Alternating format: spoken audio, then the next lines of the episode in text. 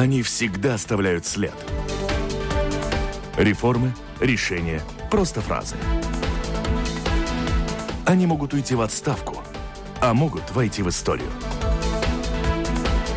Сегодня они – действующие лица –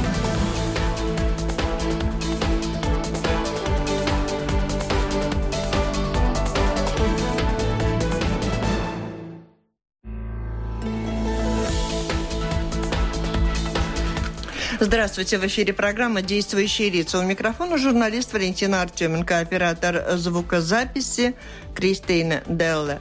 Сегодня о важнейших событиях в Латвии, Евросоюзе и в мире мы говорим с европейским комиссаром по развитию Андресом Пьебалксом. Здравствуйте. Здравствуйте. В студии со мной работают журналисты Атис Розенталс из газеты «Дина» и Андрей Шведов из газеты «Бизнес Балтия». Добрый день. И начинаем мы с последних событий, с выборов в Европарламент по поводу того, кто туда избран, чтобы победили евроскептики. Очень многие сегодня говорят. О чем это свидетельствует? Действительно ли произошли какие-то неожиданные полутрагические выборы? И предстоят большие перемены в политике работы Европарламента? Или пока это все преувеличено?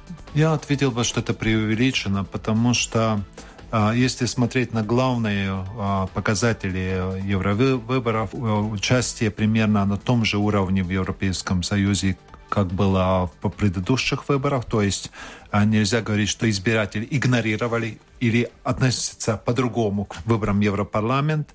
И вторая, евроскептики уже сегодня 20%. То есть, а, но в работе я никогда не чувствовал их, и я работал, работаю с а, темами довольно чувствительными. То есть евроскептики, на мой взгляд, в основном сидят в Европарламенте, подготавливаясь к национальным выборам. И на самом деле шок выборов в двух странах которые очень важны для Европейского Союза, Великобритании и Франции, потому что победитель партия евроскептиков, но я бы сказал, это не партия евроскептиков, но партия националистов.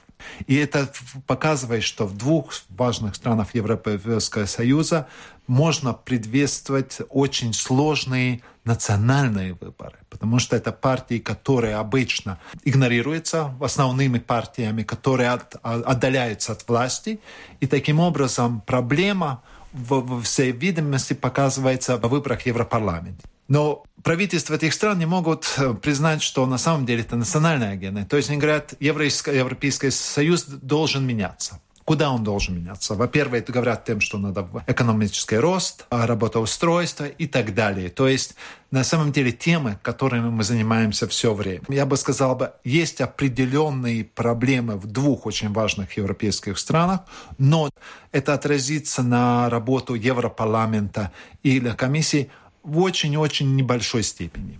А то, что лидеры Евросоюза проигнорировали призыв крупнейшей фракции Европарламента поддержать кандидатуру экс-премьера Люксембурга Жана Клода Юнкера на пост главы Еврокомиссии, это тоже не настораживает и не свидетельство каких-то перемен? А это другая сложность Евросоюза. Не связано с предыдущим вопросом? Я бы отделил их. Вопрос выбора президента Еврокомиссии на самом деле должен произойти при взаимопонимании двух очень важных институций. Глав э, государства и правительств Европейского Союза, который обычно считает, что мы задаем тон, и Европарламент, который говорит, но это, нет, это мы. Договор э, Лиссабонский не очень четко описывает, то есть кандидатуру выдвигает Евросовет, он должен брать во внимание результаты выборов. Что это значит, это не очень точно описано. А парламент а, утверждает, то есть ну, парламент может не утвердить. И на сегодняшний день кандидатура Юнкера не отвергнута. Она главная кандидатура сегодня, но будет он выдвинут Евросоветом как новый президент Еврокомиссии, это еще не ясно. Возможно, какое-то прояснение в конце июня. Но даже если он выдвигается, это еще не значит, что парламент автоматически поддержит его. То есть на самом деле это новая ситуация, когда две институции должны работать вместе, найдя кандидатуру, которая нашла бы консенсус во всех 28 странах и в то же время могла бы найти поддержку большинства Европейского парламента. Это новая ситуация? Это новая ситуация. Это новая ситуация, потому что до этого не было так двузначно написано, кто самый главный в этой процедуре. И парламент говорит, мы демократически выбраны, мы самые главные. Но главы правительства и государства говорят, мы тоже демократически выборы, мы тоже самое главное. И таким образом найти... Главного не удается. Довольно, будет довольно, довольно сложно. Но всегда Европейский Союз находил консенсус в очень трудных ситуациях. И я думаю, что э, самое главное, что не спешить ситуация и не, и не дойти до ситуации, когда кандидатура выдвинутая Евросоюзом, отвергается парламентом. То есть лучше но больше консультаций, чем идти э, в институционную борьбу, которая не предвещает ничего хорошего ни для институций и, конечно, не для Европейского Союза как такового. Как в этой новой ситуации вы оцениваете шансы Валдиса Домбровскиса, попасть в состав Еврокомиссии и на каком посту, на ваш взгляд, он был бы наиболее полезен Евросоюзу? Я думаю, что его шансы, я бы сегодня сказал, стопроцентные, потому что премьер-министр, это ее компетенция, сказал, я буду его двигать. И никто из коалиционного совета не сказал, нет, нет, нет, мы не хотим это. То есть есть поддержка всего правительства, и это правительство с наибольшей вероятностью будет двигать. То есть домашние проблемы нет. Конечно, после этого он должен быть подтвержден новым президентом.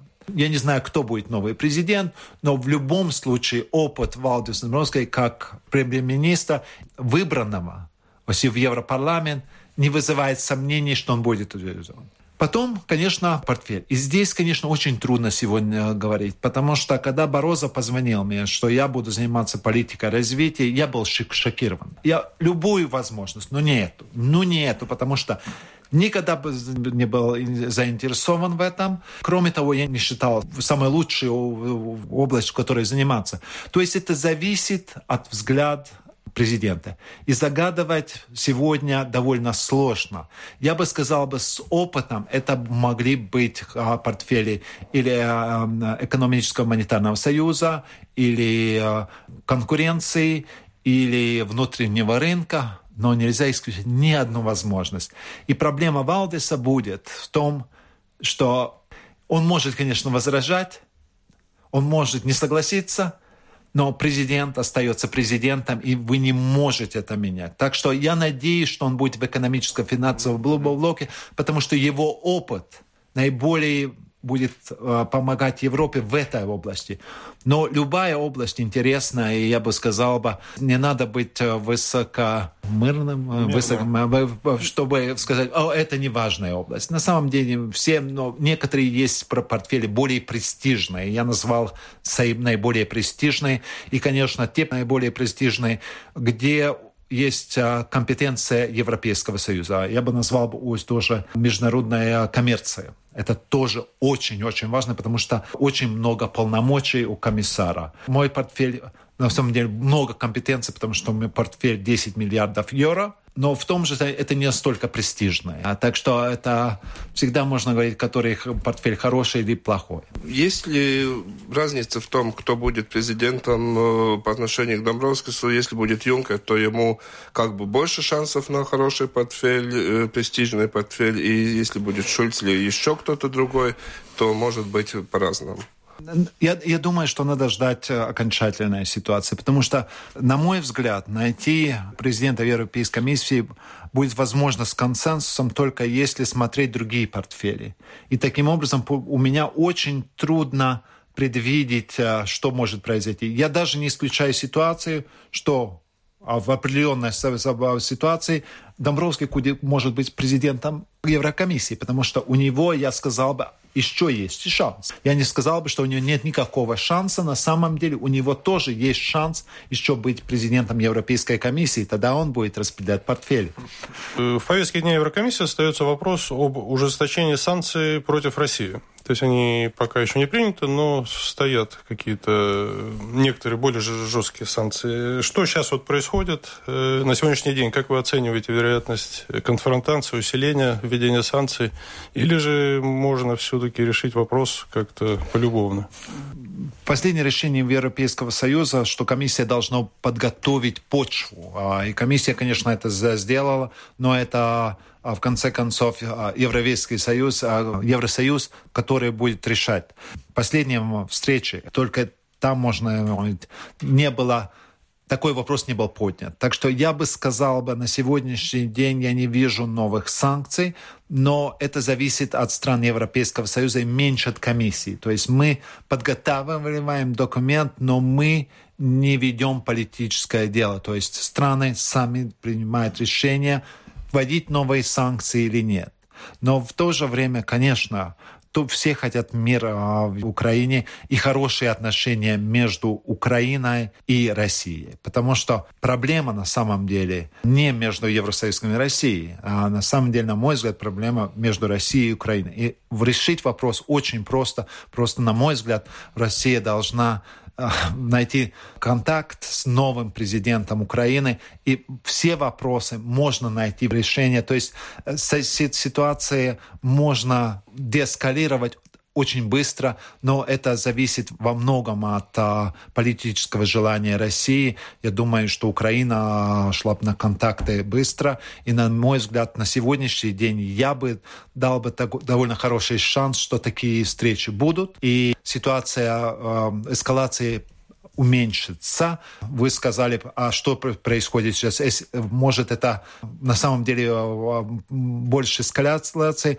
Я бы сказал, отвод российских труп все-таки сигнал. На мой взгляд, сигнал довольно войск. сильный. Отвод войск довольно сильный. Я бы сказал, бы, что я ожидаю падение температуры между Украиной и Россией. Таким образом, конечно, падение температуры между Евросоюзом и оси России. Еврокомиссия обещала Украине, по-моему, 14 миллиардов евро помощь. Это остается в силе? И эти выплаты будут производиться? Или не... новая Еврокомиссия может передумать?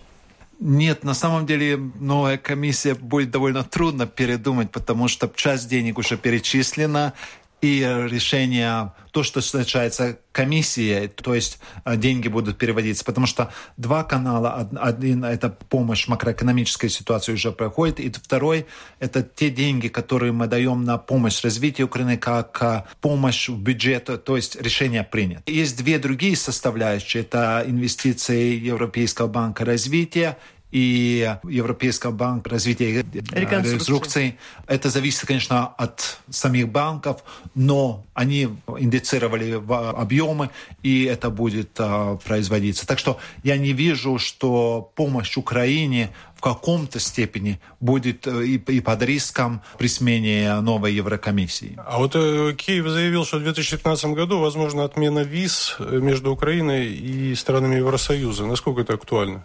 Это с украинской стороны очень актуально, и э, я знаю, что моя коллега Сесилия Мальстром и ТУИ службы работают над этим, но это не политическая тема, это есть определенные условия, которые надо создать в Украине, а, чтобы такого решения можно будет принять. То есть это решение, которое надо подготовить, это зависит от а, подготовки Украины к такой ситуации, когда, когда могли бы принять решение к отмене выборов. Но и то, что точно мы работаем на, с украинцами над этим вопросом, и вероятность такого решения достаточно высокой, но все зависит от системы юридической и других в Украине, насколько быстро они могут реформировать систему и создавать необходимые условия для безвизового режима, потому что это не политический жест, то просто, но это должна быть воплощен в жизнь упорядоченном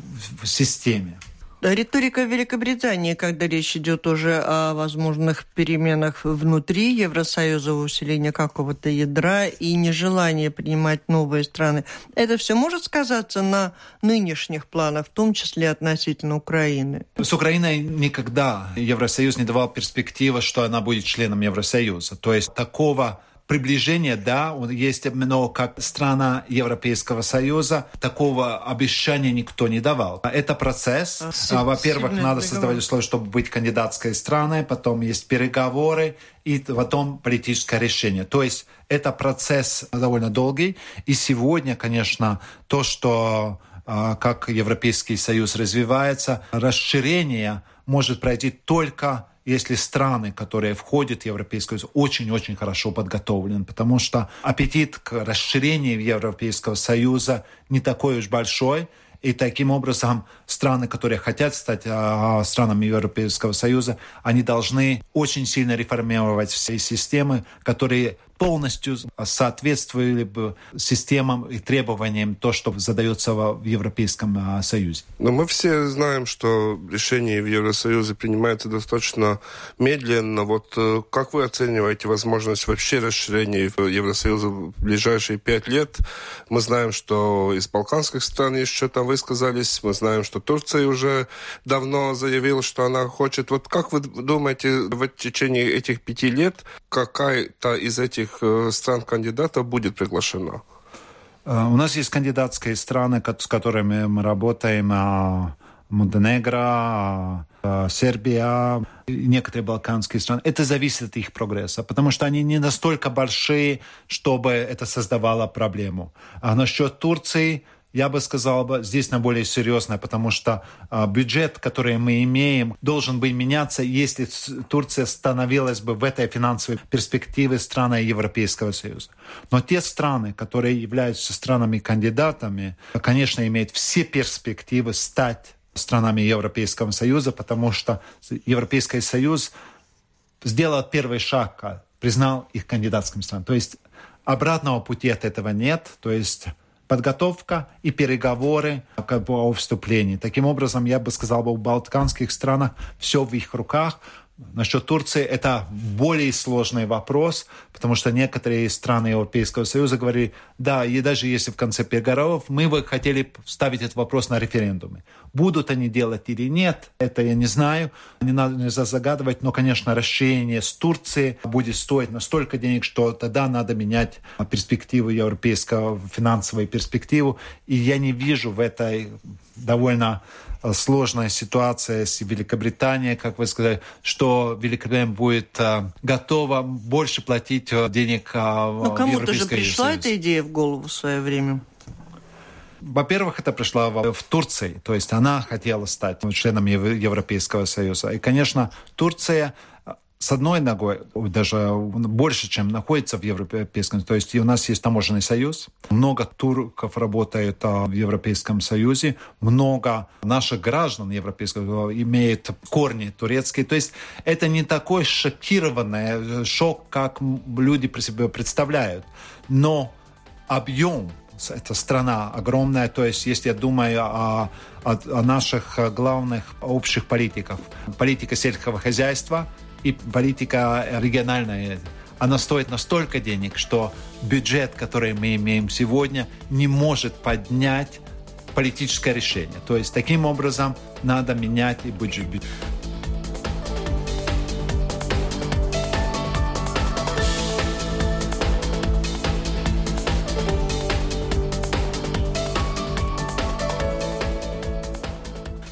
Напомню, вы слушаете программу «Действующие лица». В ней сегодня принимает участие Европейский комиссар по развитию Андрис Пебалкс и журналисты Андрей Шведов, главный редактор газеты «Бизнес Балтия» и Атис Розенталс из газеты «Дена». Что касается непосредственно вашей деятельности за эти годы, вот в качестве того самого комиссара, когда вас пригласили по развитию, вы уже сказали, вы были шокированы немного и далеки от Африки. Но за эти годы вы освоили эту тему. Если коротко, то можете сказать по этой заботе Евросоюза что? Вот а это нам стоит? Это нам надо? И сколько денег вы привели вот э, бедным странам из бюджета да. Евросоюза за ваш срок? То есть общий бюджет, который мы имеем, но это не только бедные страны, с которыми я работаю, но это страны ближайшего окружения. Это порядка 10 миллиардов евро в год.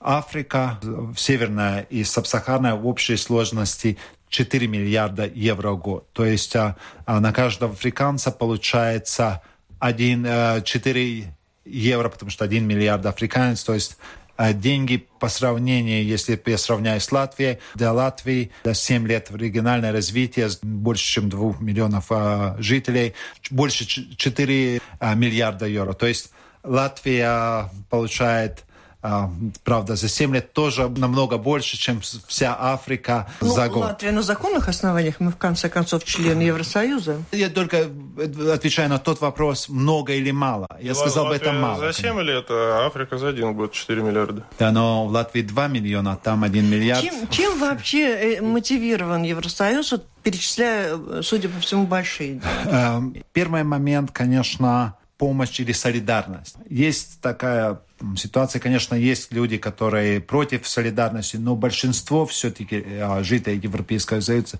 а, говорят, что солидарность необходима. Примеры Швеции, Дании, Великобритании. Даже везде. Великобритания Да, не потому против? что они являются такой клуб 0,7%. А таким образом, они, это зависит от налогового оборота, примерно 1 до 2% бюджета идет помощь третьим странам. И это традиция не только Европейского Союза, но в тех всех странах, которые улучшается жизненная ситуация, конечно, им помогают другим. И сегодня я могу сказать, это и, и Китай делает это, и Индия это делает, и даже некоторые африканские страны, как а, Габон, помогает Центральноафриканской республике. То есть солидарность на самом деле существует больше, чем мы думаем. Вторая причина, конечно, наш интерес, наша особенность, что мы довольно открыты против всех ветров э, иммиграции. А наша помощь, Сенегал, Мозамбик, много людей пытались попасть в Испанию, то есть Канарские острова,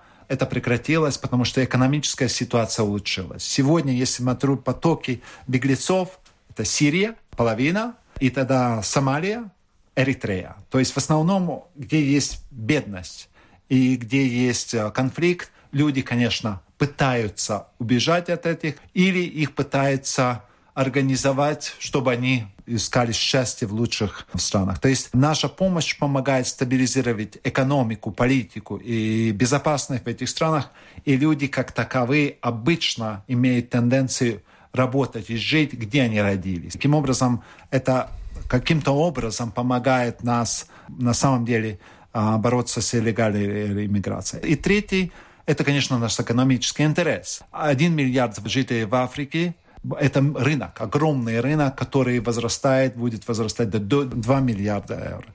То есть если экономика Африки растет, мы, конечно, тоже растем. Это и сельскохозяйственные продукты, это и продукты, и машины. То есть не есть только... что экспортировать. Если есть возможность купить. И таким образом африканское развитие, и многие африканские страны сегодня развиваются 7 10% в год, конечно, дает огромную возможность. То есть вот так вас послушать, получается, что деньги, вложенные в Африку там на человека, они чуть не эффективнее вложены, чем в Латвию. В Латвии тоже экономический рост 3,8%, 4,1% в следующем году. И если смотреть развитие Африки и Латвии, то Латвия, конечно, может тоже похвастаться. За, за 10 лет наш продукт национального жителя вырос от 44% от общего а, среднего Европейского Союза до 64. То есть мы приблизились очень достаточно быстро к общему уровню Европейского Союза. Конечно, мы еще не здесь, но то, что те инвестиции, которые были сделаны в Африке, конечно, менее объемные, чем Латвия, и Латвия, конечно, довольно эффективно использовала. Но насчет Африки у нас есть такое представление, что часть из этих денег всегда попадает не, не туда, где полагается. Э, если есть а, общественные закупки, это не, не только в Африке, всегда существует определенный предубеждение, что часть денег попадает туда, где они должны попадать. Это не только Африка, это любая страна. Но насчет Африки, конечно, а, эти риски меньше, потому что система контроля намного больше, намного больше. И это делает иногда нас довольно медленными, потому что система контроля на каждом промежуточном этапе, то есть мы никогда э, не отдаем деньги просто так, чтобы без контроля. То есть та проблема, которая существует для нас, конечно, это стоит очень дорого. То есть весь систем контроля где-то порядка 10-15%. То есть на самом деле африканцы всегда говорят, часть денег не попадает к нам. И я говорю, да, это верно, но мы не можем по-другому, потому что скандал, что деньги пропадают, отразится на всю нашу возможность помощи. И за то время, которое я был как комиссар развития, мы не имели ни одного случая, когда деньги а, были украдены. Про форум, что состоялся в Риге, расскажите, пожалуйста, кого вы сюда привезли и есть ли какие-то... Можем говорить о каких-то результатах э, со стороны предпринимателей латвийских? Интерес появился? Я бы сказал, бы, что я был привезен в Ригу, да, то есть а, мероприятие организовало... Э, Министерство иностранных дел. Министерство в сотрудничестве с фондом а, Бориса и Инара Тетерев, то есть они взяли инициативу, потому что Латвия, конечно, довольно мало знает о африканской политике. У нас были определенные семинары, я участвовал и организовал тоже помощь, но на самом деле больше информации необходим. Латвия есть определенный рынок, и Латвия тоже страна, которая участвует в международном сотрудничестве. И таким образом это важно знать, что и как происходит в Африке. Участники, э, то, что я слышал, были из Эфиопии. Эфиопия одна из э, стран, которая развивается более динамично, и это страна, которая на самом деле является одним из полюсом стабильности выроста в восточной части Африки, Результаты этих а, встреч, конечно, дают определенные возможности контактов и, конечно, дает более сильный интерес латвийских а, институций сотрудничества в Африке на всех уровнях. То есть это не конференция, где вы подписываете контракты, а это конференция, которая дает контакт политический, моральный, и каким-то образом, конечно, помогает нас более сильно, более глубоком уровне понять, что, что происходит в мире на самом деле, не то, что мы хотели бы слышать. И обычно в Африке мы слышим только плохое, но на самом деле Африка не та, которая представляется в нашем соображении как а, коррупция, война, Африка пострадала много в колониальном периоде, много от холодной войны, но Африка развивается сегодня очень-очень хорошо, на мой взгляд. Как вы оцениваете, в Брюсселе, вернее, как оценивают заключение масштабного грандиозного газового договора между Россией и Китаем? И не получится ли, что сейчас Евросоюз граничит с Европейской Россией, а спустя там десятилетия будет граничить с Азиатской Россией? Отдаление страны и альянса. Не видите ли вы в этом опасности? Мой взгляд, здесь получается два вопроса. Но Россия да. остается независимой страной. Я не вижу, что Россия теряет независимость от ситуации. Если основной вектор развития Москвы будет направлен в сторону Азии, это России решать, но Россия огромная территория. Это тоже надо понять, что часть России, то есть те сегодняшнее большинство газовых э, скважин находится в европейской части.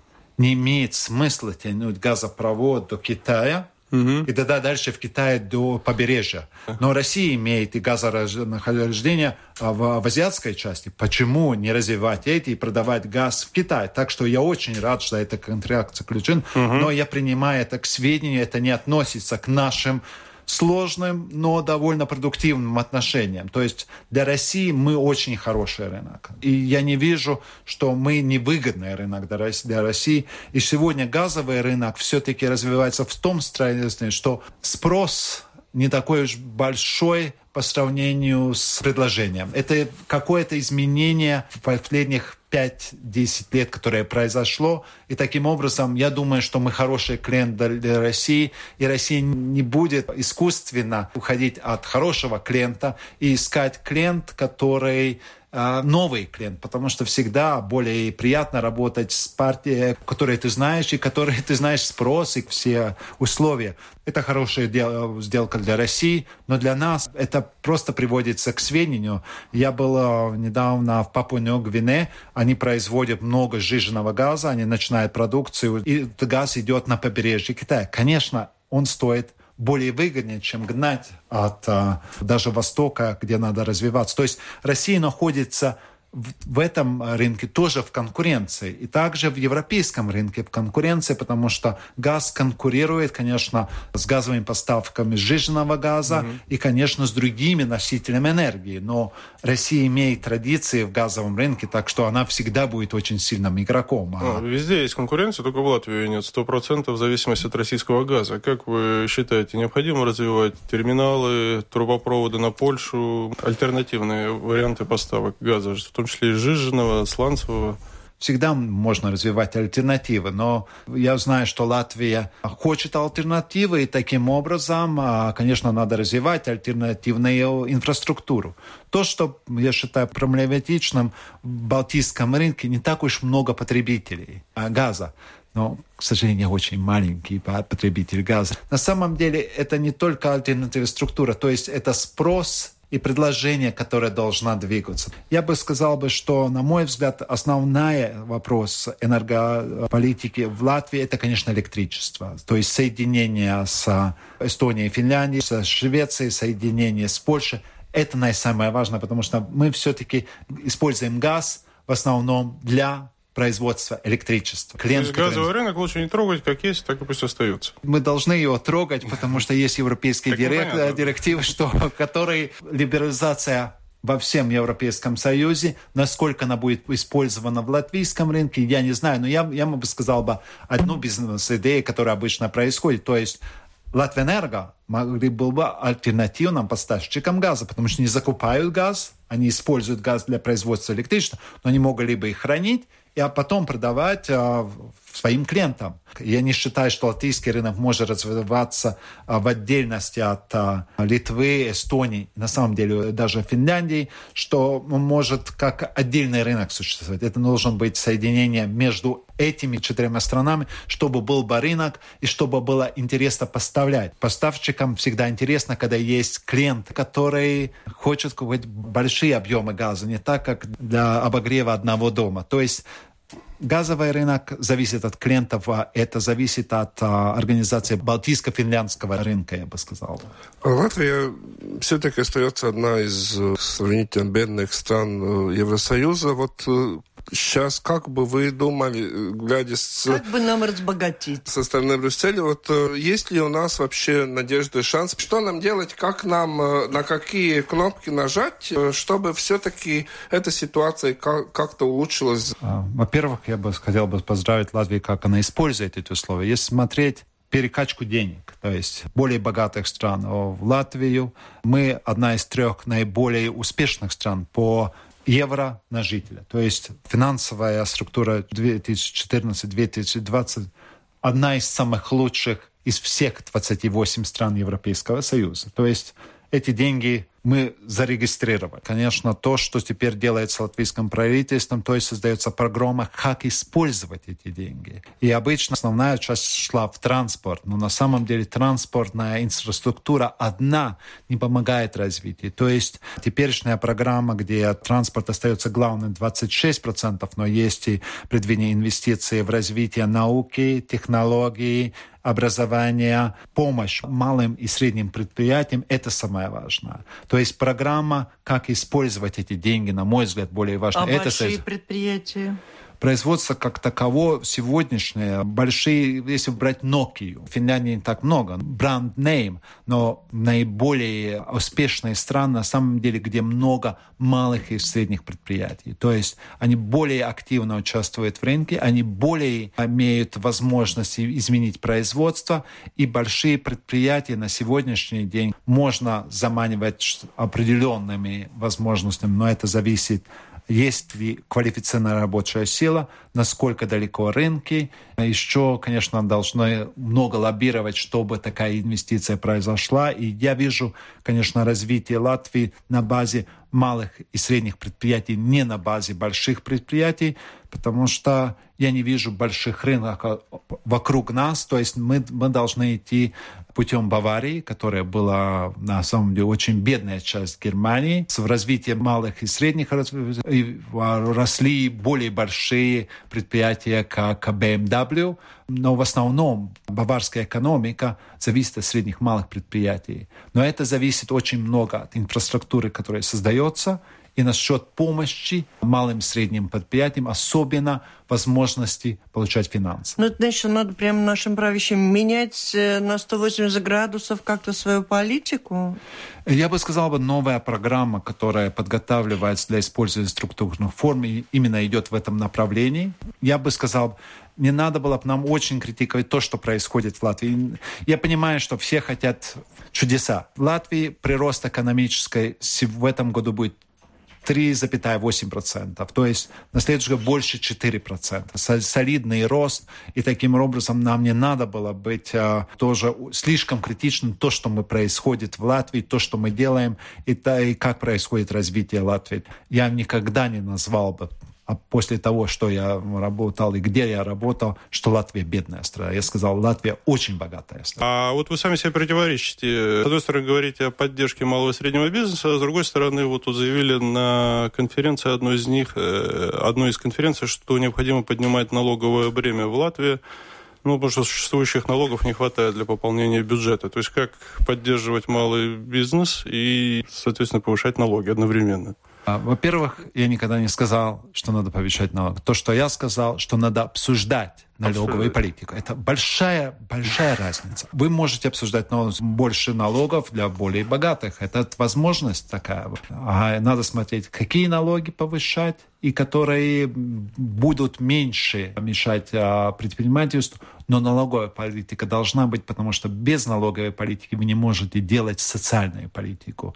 Ну, вот история успеха, рост, э, повышение пенсии и так далее не стыкуется с практикой суровой жизни, которая показывает отток населения из Латвии. Чего ж тогда уезжать, если так жить хорошо в Латвии становится?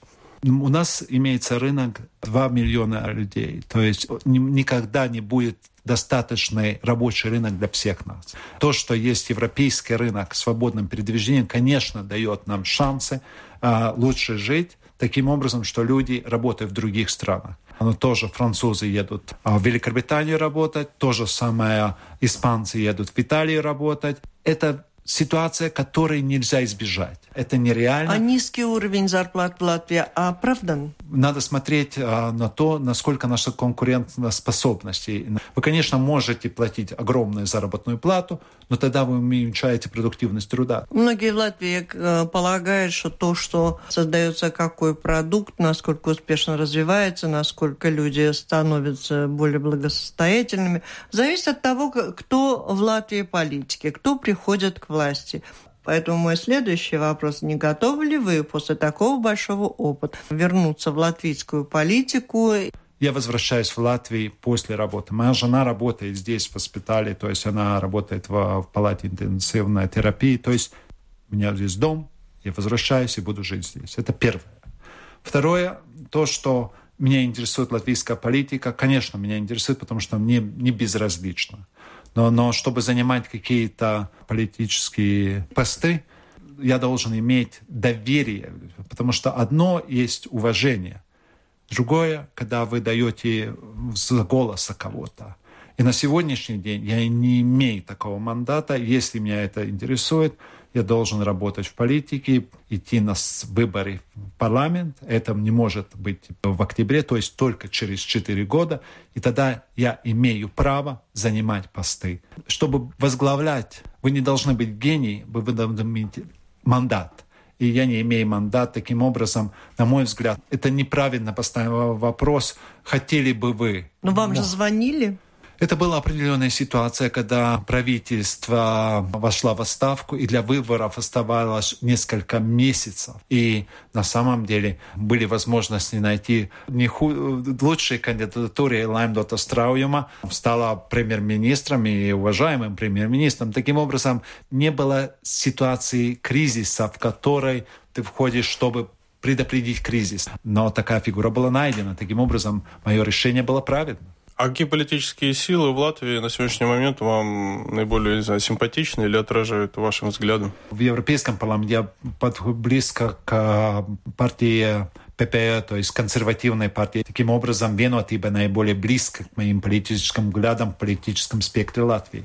Остается только, чтобы Вейна типа продержался еще 4 года до следующих выборов, и вы могли бы тогда мандат получить от них. Мандат я могу получить только от жителей. То есть э, от партии я могу только получить возможность участвовать в выборах. Вену ты, конечно, продержится следующие 4 года. И я надеюсь, какая-то политическая стабильность в латвийской политике, конечно, необходима. И необходима и партии влево от центра, потому что вот поднять налоги плохо. На самом деле были бы хорошие, если бы партии, которые были более социальные. То есть то, что консервативное хочет поменьше создавать налогов, это одно вопрос, но есть вторая часть вопроса, потому что социальная политика настолько важна, что ее нельзя просто игнорировать. Таким образом, я надеюсь, в течение 5-10 лет политическая ситуация должна стабилизоваться и будут более стабильной партией, которые возможно, будут продолжать делать коалиционные правительства. На мой взгляд, это, конечно, довольно сложный а, процесс, но я надеюсь, что будут меньше изменений. Таким образом, я уверен, что Венотип остается как представителем определенной части электоратов права центра на времена, которые будет 10, 20, 30 лет. То есть я не вижу, что она потеряет э, этот уровень. Каждый выбор — это новая новая борьба, чтобы реализовать политику, которую вы защищаете. Сейчас 64% от среднего уровня в ЕС, уровень жизни в Латвии. Через сколько, по вашим прогнозам, он составит 100%? Если мы смотрим 20% в 10 лет, а мы должны еще как минимум 20 лет. То есть в 2034 году мы заживем как средние европейцы мы, можно будем жить лучше, лучше, чем средние, даже быстрее. Это довольно часто обсуждается, потому что валовый национальный продукт а, в Германии довольно высокий, но если смотреть уровень жизни, сравнить с Италией, то есть определенные сравнения, которые в пользу Италии, даже в пользу Греции. Это довольно сложно, ведь что означает уровень жизни, но, я, на мой взгляд, это если рабочий шанс получить хорошую оплаченную работу в Латвии, это, конечно, самое главное. Но я надеюсь, те деньги, которые входят структуральным фондом. Это очень хорошая база, чтобы это а, получилось. Десять лет вы проработали еврокомиссаром? Да, два но были два разных мандата. И вы стали еврокомиссаром, не будучи евродепутатом? Да. Вас пригласили? А, на самом деле была ситуация, когда кандидат из Латвии был отвергнут а, Европарламентом. И тогда латвийское правительство дало несколько кандидатов Бороза, он произвел интервью, и в конце с интервью он мне спросил, хочешь ли ты это или не хочешь, потому что я сам не был уверен. А, а кем я... вы работали на тот момент? А, на тот момент я был в Брюсселе, я работал чиновник Министерства внешних отношений. Что надо для того, чтобы не прозевать такую возможность, ну, на любом месте? Ваш совет, посыл слушателям, молодым? Всегда надо искать то, что, что вы хотели бы делать. В моей жизни это не было. Я работал, чтобы зарабатывать деньги всегда. И то, что дает сегодняшний мир и свобода передвижения, конечно, нам дает ту работу, которая создает э, интерес. Второе, конечно, учить ребята математику, физику, то есть э, эти науки, потому что э, с техническим знанием, конечно, возможность на то, то, что меня интересует, и где хорошо платят намного больше, чем если я иду в обычное гуманитарное направление, где рабочий рынок намного уже, намного зависит от э, государственных денег. Таким образом, ответ — это хорошее образование, если можно, более техническая и, конечно, смелость искать то, что я хочу и хотел бы делать. А быть еврокомиссаром очень интересная работа, но я не бы не сказал бы, что очень много рабочих мест на этой то есть а, конкуренция Нет, может быть довольно большая. Человек, который вызов жизни принял, и справился, да? Я Успешно, да. да? Я думаю, что здесь мы в Латвии ни у кого, наверное, нет не претензий. Не краснеем. Спасибо. Я бы сказал бы, если есть выбор, вы чувствуете, что это вы можете, и даже вы, если не уверены, принимайте вызов. И просто не, не, не пугайтесь, потому что вы всегда лучше, чем вы думаете себе. Спасибо. Это была программа «Действующие лица». В ней приняли участие Европейский комиссар по развитию Андрис Пебалкс и журналисты Атрис Розенталс из газеты «Дена» и Андрей Шведов, главный редактор газеты «Бизнес Балтия». Программу провела Валентина Артеменко, Латвийское радио 4. Программа подготовлена в записи. Оператор звукозаписи записи Кристины Даллы. Всем спасибо, удачи. До встречи в эфире.